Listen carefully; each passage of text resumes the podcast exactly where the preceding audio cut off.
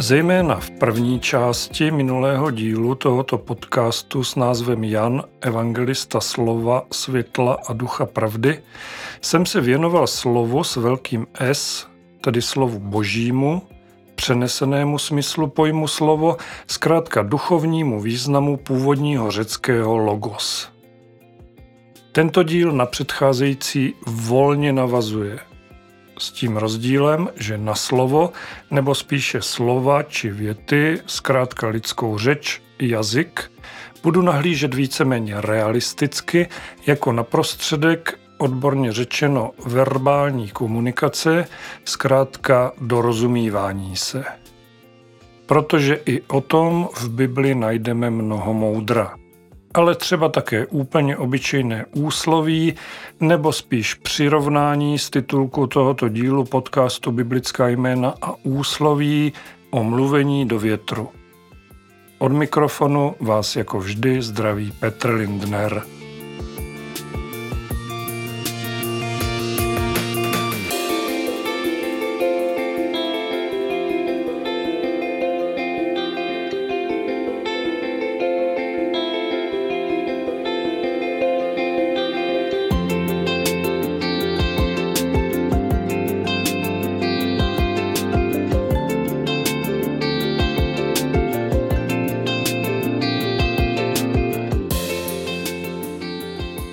Člověk je jediný tvor na zemi, který dokáže komunikovat řečí, jednoduše umí mluvit.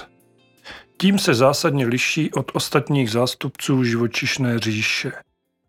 Na jednu stranu jde o velkou výhodu, nebo možná přesně řečeno výsadu, z druhého pohledu se však jedná o nemalý zdroj problémů. Své o tom věděl i sám stvořitel, když hned po biblické potopě lidem zatrhl stavbu babylonské věže a zmátl jejich jazyky. Jak to bylo, přečtu z 11. kapitoly knihy Genesis, verše 1 až 9. Celá země byla jedné řeči a jedněch slov. Jak táhli od východu, nalezli v šineárské zemi pláň, a tam se usadili. Řekli jeden druhému, nuže, udělejme cihly a důkladně je vypalme. A měli cihlu místo kamene a asfalt měli místo malty. A řekli, nuže, vybudujme si město a věž, jejíž vrchol bude v nebi a uděláme si jméno, abychom se nerozptýlili po celém povrchu země. Hospodin se stoupil, aby viděl to město a věž, které lidští synové stavěli. Hospodin řekl, hle, jsou jeden lid a všichni mají jednu řeč a to je začátek jejich činnosti. Tak pro ně nebude nemožné nic, co si usmyslí udělat. Nuže, sestupme a zmaťme tam jejich řeč, takže jeden nebude rozumět řeči druhého. Tak je odtamtud hospodin rozptýlil po celém povrchu země a přestali stavět to město. Proto nazvali jeho jméno Bábel, neboť tam hospodin zmátl řeč celé země a odtamtud je hospodin rozptýlil po celém povrchu země.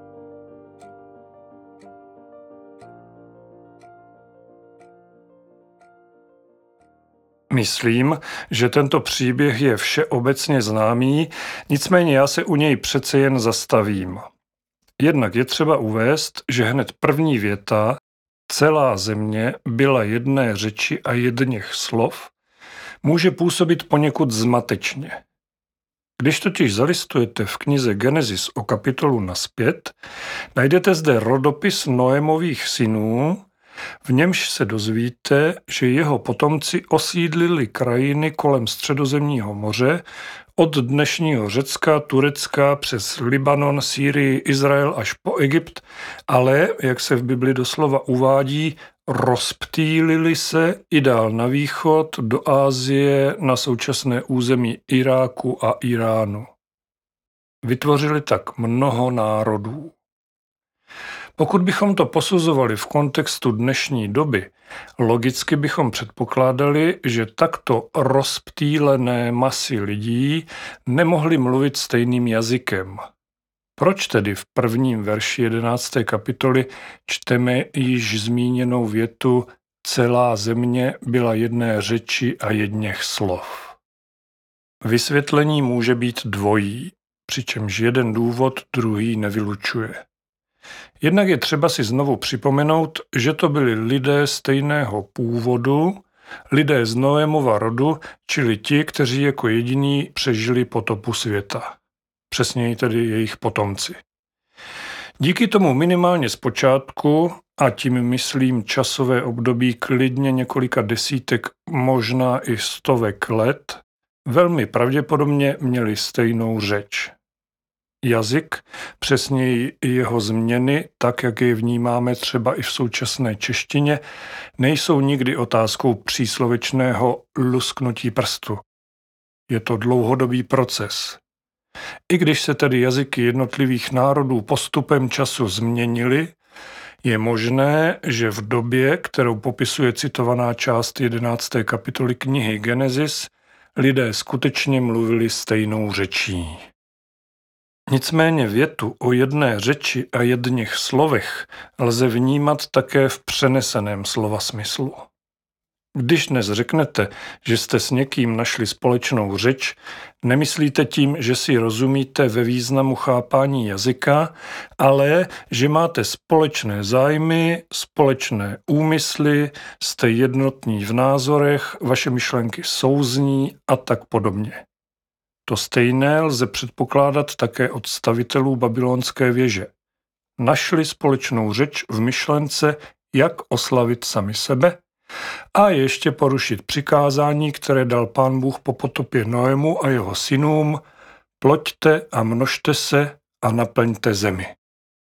To se hospodinu pochopitelně vůbec nelíbilo, tudíž okamžitě zakročil. Všimněte si, jaká je v příběhu babylonské věže skrytá ironie. Lidé měli záměr postavit věž, jejíž vrchol bude v samotném nebi. My zde ale čteme, že hospodin musel poprvé sestoupit, čili jinak řečeno sestoupit z nebe dolů, aby si jejich marnou snahu vůbec mohl prohlédnout a sestoupil ještě i po druhé, aby jim zmátl řeč. Onen vrchol v nebi tedy byl jen zbožným, pardon, bezbožným, potažmo pak hloupým přáním či ideou tehdejších lidí. Ironie tohoto příběhu pak vrcholí přejmenováním z Babylonu na Bábel, což v překladu znamená zmatek.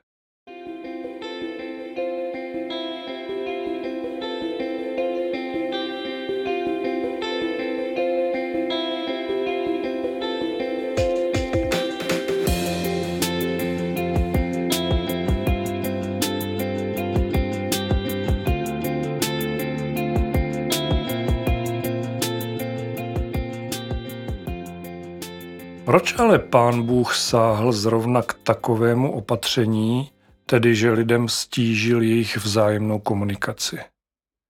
Ze starého zákona víme, že Bůh dost často trestal lidi za jejich prohřešky i smrtí. Ostatně biblická potopa, která zmatení jazyků předcházela, je asi největší v úvozovkách akce tohoto druhu. V tomto případě však stvořitel postupuje, abych tak řekl, sofistikovaněji. Lidi nechá žít, ale zajistí, aby se nemohli domlouvat stejnou nebo chcete-li společnou řečí. Co tím pán Bůh sledoval?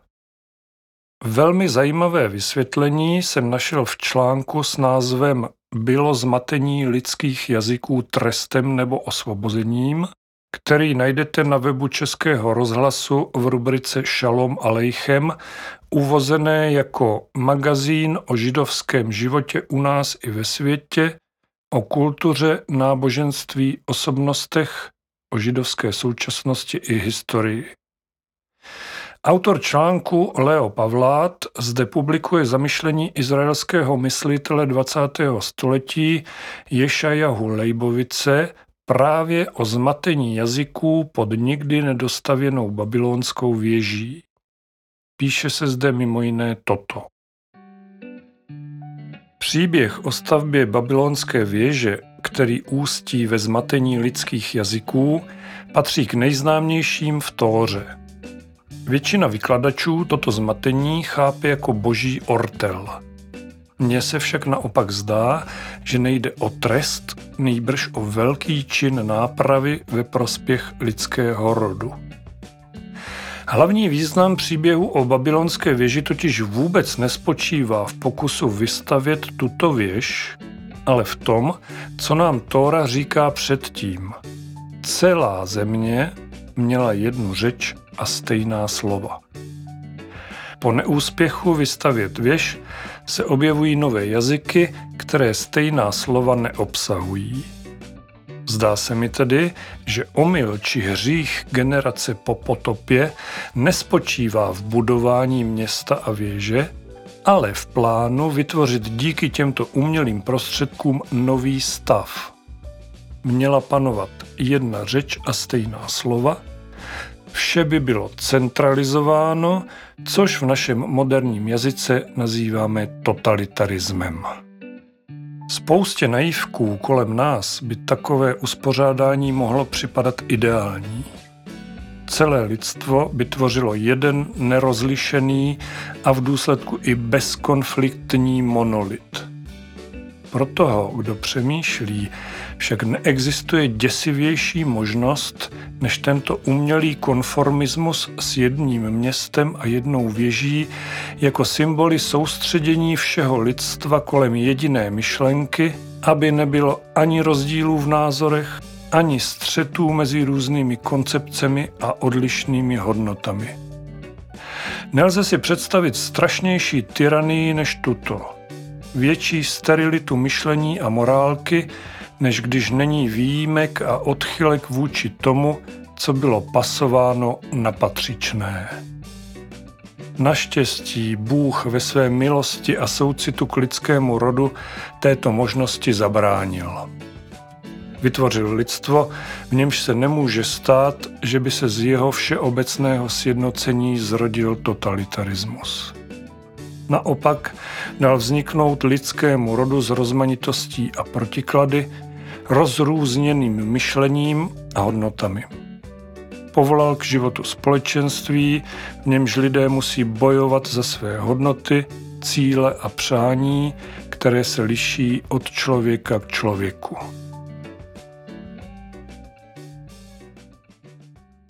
Dává vám to smysl? Já, který jsem komunistickou totalitu zažil, s těmito myšlenkami nemůžu nesouznít. Tedy snad kromě poslední věty, která mi vyznívá víceméně nekřesťansky a naopak hodně zaměřená na sebe, na člověka. Ale židé nejsou křesťané, v jejich učení či víře nejsem zběhlý, takže to dál nekomentuji. Jak se ale zdá, tento na první pohled boží trest ve skutečnosti nebyl výchovnou lekcí, nýbrž nasměrováním lidstva na správnou cestu. Mezi námi jednotný jazyk je tak či tak jakási sociální utopie. Stačí se podívat kolem sebe. Nejenže v naší malé zemi, přestože zde máme jednotný jazyk, najdete spoustu rozličných nářečí, ale jinak spolu hovoří také různé sociální skupiny. Jiným jazykem se dorozumívají jen třeba různé věkové kategorie lidí. Starší lidé pomalu nerozumí mladým, mladší zase nechápou starší. Pán Bůh toto všechno bez pochyby věděl, ale na nic nečekal a to, co by se podle mého názoru stejně stalo přirozeně, zkrátka svým svrchovaným zásahem jenom urychlil. Jistota je jistota.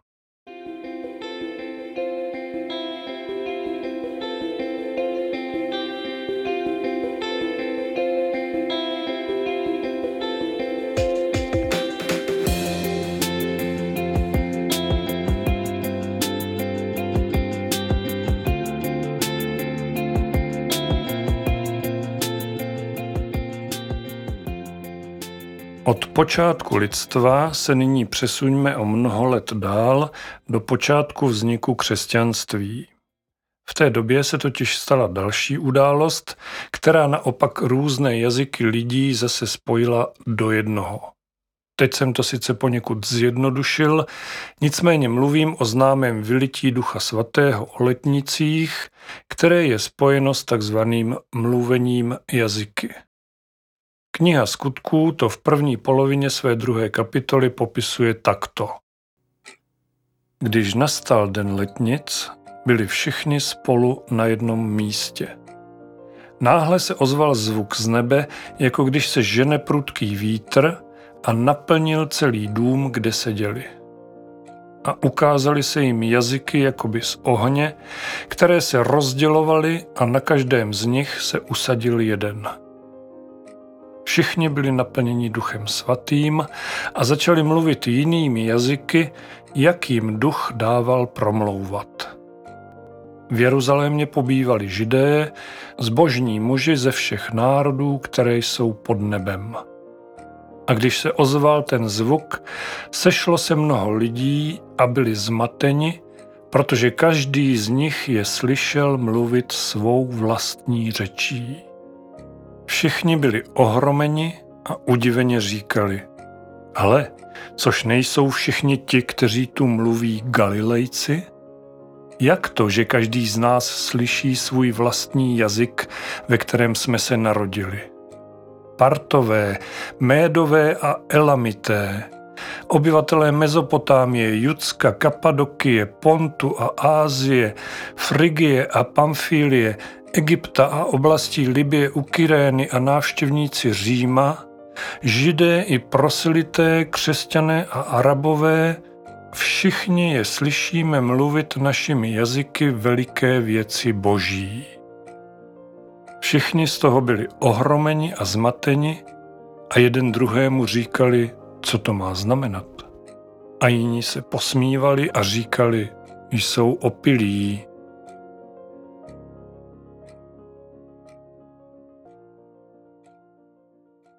Kniha skutků nám říká, že o letnicích bylo v Jeruzalémě mnoho lidí mnoha národů, a tedy i lidí rozličných jazyků. Po vylití Ducha Svatého začali všichni mluvit jinou, novou, řekněme nesmyslnou řečí, o čemž svědčí poslední dvě slova jsou opilí, ale přesto si rozuměli. Pokud jste se ještě nesetkali s pojmem mluvení jazyky, pak vězte, že se jedná o skutečně podivnou řeč. Její příznivci, ať prosím prominou, jde o jakousi hatmatilku, časté opakování nesrozumitelných či neznámých nebo neexistujících slov, s nímž se dodnes běžně setkáte při modlitbách, zejména v letničních a charismatických církvích. Můj názor na mluvení jazyky je, abych tak řekl, ambivalentní a ani samotná Bible jej nestaví do tak říkajíc samospasitelné role. Apoštol Pavel k tomu ve 14. kapitole první knihy Korinským říká toto. Usilujte o lásku a dychtěte po duchovních projevech, nejvíce však, abyste prorokovali. Neboť kdo mluví jazykem, nemluví k lidem, nýbrž k Bohu. Nikdo mu nerozumí, duchem mluví tajemství. Kdo však prorokuje, mluví lidem k budování, povzbuzení a útěše. Kdo mluví jazykem, buduje sám sebe, ale kdo prorokuje, buduje církev. Chci, abyste všichni mluvili jazyky, avšak ještě více, abyste prorokovali. Kdo prorokuje, je větší než ten, kdo mluví jazyky. Leda, že by i vykládal, aby se budovala církev. Tedy, bratři, kdybych k vám přišel a mluvil jazyky, co vám prospějí, když bych k vám nemluvil ve zjevení, v poznání, v proroctví nebo vyučování? Stejně je tomu i s neživými nástroji vydávajícími zvuk, ať už s flétnou nebo s lirou. Kdyby nevydávali různé tóny, jak by se poznalo, co se na flétnu nebo na liru hraje? A kdyby polnice vydala nejasný zvuk, kdo by se chystal k boji? Tak i vy, jestliže jazykem nevydáte jasné slovo, jak se pozná, co bylo řečeno? Neboť budete mluvit do větru. Vždyť na světě je tolik druhů jazyků a žádný není bez významu.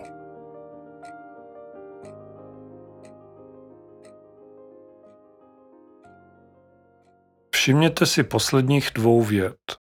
Neboť budete mluvit do větru, to je ona věta z titulku tohoto dílu podcastu Biblická jména a úsloví, o níž jsem řekl, že jde o obyčejné úsloví, nebo spíš přirovnání, které by vás však dost možná nenapadlo hledat zrovna v Bibli. No a poslední věta, vždyť na světě je tolik jazyků a žádný není bez významu, jen podtrhuje zmíněnou nesmyslnost sociální utopie jednoho jazyka pro všechny lidi této země.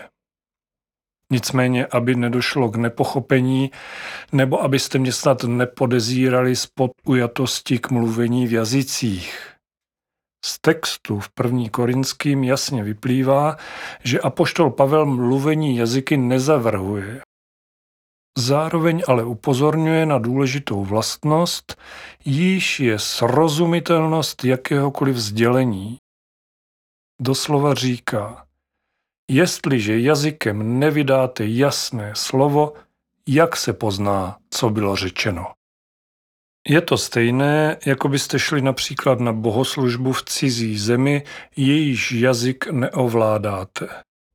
Možná pocítíte vanutí Ducha Svatého, ale pokud slovům kázání nebudete rozumět, bohoslužba vás ani zdaleka tak nenaplní, jak by se tomu stalo v případě naslouchání jazyku, který znáte. Ostatně stejné je to i v běžném, tak říkajíc neduchovním životě. Neumíte-li jazyk, jste v cizí zemi cizinci na druhou. Ale zhodná situace může nastat i doma. Nerozumíte-li jazyku vlastního lidu, což se v životě také stává, a nemusí to být hned jazyk celého lidu, ale třeba jen jazyk vlastní rodiny nebo partnera, cítíte se taktéž odcizení, osamocení, nepochopení. Slovům rozumíte, jejich význam vám však uniká nebo je vnímáte jinak než váš protějšek. Nemáte s ostatními stejnou řeč, kterou měli stavitelé babylonské věže.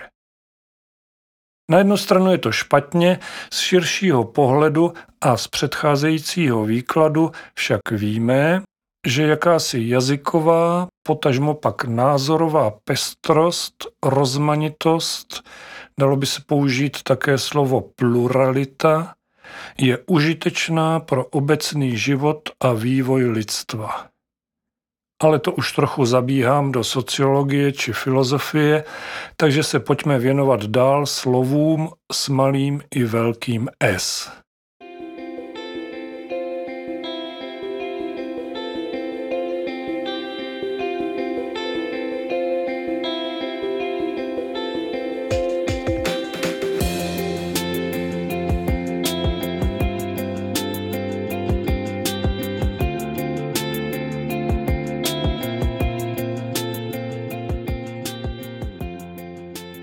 Stále posloucháte epizodu podcastu Biblická jména a úsloví s názvem Nemluvit do větru a jak to bylo s babylonskou věží.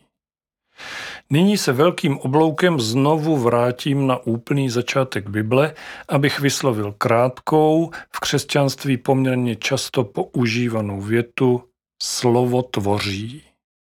To už víme z předchozího dílu a z knihy Genesis. Bůh stvořil zemi pouhými slovy, jednoduchými příkazy.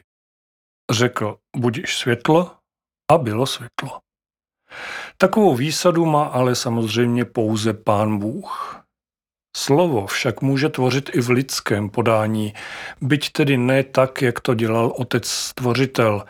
Zbytečně budete stát v garáži a dokola opakovat, ať mám nové auto, Stejně jako například můžete do nekonečna volat ať mluvím plyně anglicky, německy, francouzsky či třeba hebrejsky, a tak říkajíc samo o sobě se samozřejmě nic nestane. V lidském životě tvoří slovo povzbuzení, slovo pochvaly, poděkování, obecně by se dalo říci jakékoliv laskavé slovo. Ano, můžete namítnout, že třeba někteří trenéři sportovních týmů na své svěřence při zápasu řvou, až se tribuny třesou, a přesto se jedná o povzbuzování. Ovšem to je jedna z výjimek potvrzujících pravidlo a navíc si můžete být jisti, že všichni hráči z toho také nejsou zrovna nadšení. Například v přísloví 15.1 se píše Vlídná odpověď odvrací zlobu, příkrá řeč ale budí hněv. Sám za sebe se musím přiznat, že toto přísloví bych se měl naučit z paměti a velmi často si ho opakovat. Ale vraťme se ještě k člověčímu tvoření slovem. Velmi důležitá vlastnost slov, nebo chcete-li řeči, jazyka, kterou řadím taktéž mezi ty tvořivé a navíc nezbytné pro každého křesťana, je komunikace s Bohem modlitba a pokání. Ano, slovy komunikujeme nejen mezi sebou, ale také s Pánem Bohem. Nechci mentorovat, ale nedá mi nezeptat se vás. Když se obracíte k Ježíši, mluví vaše srdce nebo používáte jenom naučené fráze? Ať si každý odpoví sám, já však věřím tomu, že Ježíš vnímá pouze upřímná slova a v úvozovkách náboženské básničky pouští jedním uchem tam, druhým ven. Náš pán od nás neočekává vzletná slova, která někdo někdy napsal a řekl, že se to tak má dělat. Ježíš chce slyšet hlas našeho srdce. I když vám samozřejmě neříkám, abyste zapomněli třeba na odčenáš. To je modlitba, kterou jsme dostali od samotného Ježíše, takže na tu se zapomínat snad ani nesmí. Slovo však bohužel dokáže jak tvořit, tak i bořit. Skvěle se o tom píše v Jakubově listu, třetí kapitola, verše 1 až 12. Nebuďte mnozí učiteli, moji bratři. Víte, že budeme souzeni přísněji. Neboť všichni často chybujeme. Kdo nechybuje ve slově, ten je dokonalý muž, schopný držet na úzdě i celé tělo. Dáváme-li konům do huby udidlo, aby nás poslouchali, řídíme tím celé jejich tělo. Hle, i lodi, ačkoliv jsou tak velké a bývají hnány prudkými větry, jsou řízeny maličkým kormidlem podle vůle toho, kdo je řídí. Tak i jazyk je malý út, ale honosí se velkými věcmi. Hle, jak malý oheň a jak velký les zapálí. I jazyk je oheň, svět nepravosti. Jazyk je mezi našimi údy ten, který poskvrňuje celé tělo, zapaluje běh našeho života a sám je zapalován gehenou. Každý druh zvířat a ptáků, plazů a mořských živočichů bývá krocen a je skrocen druhem lidským, ale jazyk neumí skrotit nikdo z lidí. Je to nepokojné zlo plné smrtonosného jedu. Jím dobrořečíme pánu a otci a jím také zlořečíme lidem, učiněným podle boží podoby. Z týchž úst vychází žehnání i zlořečení. Moji bratři, tak to nemá být. Což pak chrlí pramen z téhož otvoru vodu sladkou i hořkou?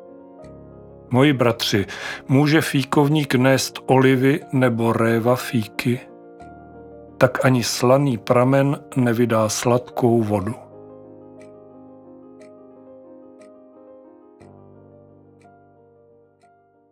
A poštol Jakub je velmi radikální. Doslova říká, že svůj jazyk neumí skrotit nikdo z lidí. Obávám se, že má pravdu. I tomu nejlaskavějšímu člověku to jednoduše občas ujede a ze svých úst vypustí něco, co by raději hned vzal zpět. Jenomže, jak víme, vyřčené slovo ani párem volů nevezmete zpět. Proto Jakub přirovnává jazyk k ohni, který zapaluje běh našeho života a sám je zapalován gehenou. Gehena byla městská skládka za zdmi Jeruzaléma, kde byly původně k poctě pohanského boha Molocha páleny děti. Toto místo se stalo synonymem pro peklo. Ať ale nekončím pesimisticky, protože tento díl podcastu Biblická jména a úsloví se už pomalu chýlí k závěru. K onomu ohnivému jazyku jen dodám, že si na něj, tedy na svůj vlastní jazyk, zkrátka musíme dávat dobrý pozor. Člověk je tvor omylný a hříšný, tak jsme byli Bohem stvoření, přesněji tedy to jsme dostali do vínku po Adamovi a Evě. Ježíš je ale milosrdný a naše hříchy nám odpouští. Jak říká apoštol Petr ve třetí kapitole knize skutků, učiňte tedy pokání a obraťte se, aby byly vymazány vaše hříchy. A jak jsem řekl před chvílí já, pokání se činí slovy. Upřímnými slovy vycházejícími ze srdce.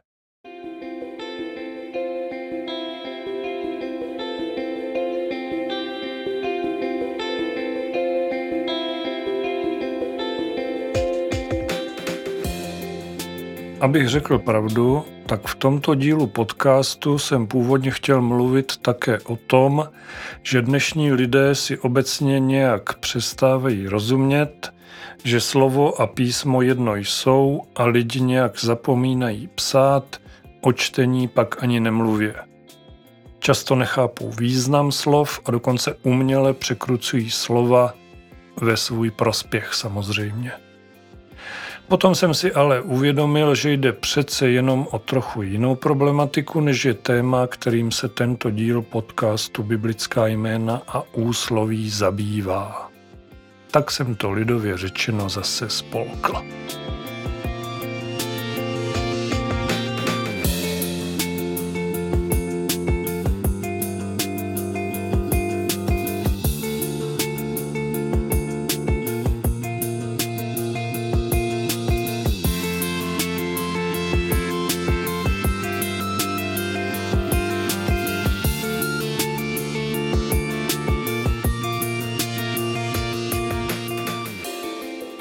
Tedy už jen krátké zhrnutí na závěr. To, že člověk je tvor mluvící, bereme s naprostou samozřejmostí, ostatně jako mnoho jiných výjimečných lidských vlastností. Nicméně možnost a schopnost používat jazyk skutečně výjimečná je. Je to lidská výsada a jeden z božích darů. Chovejme se proto k němu s úctou a pokorou. Abychom zbytečně jazykem nezapalovali ohně, ani svými slovy nebořili, nýbrž tvořili. Boží království zde na zemi. Mějte se moc pěkně, buďte požehnaní a buďte s Bohem.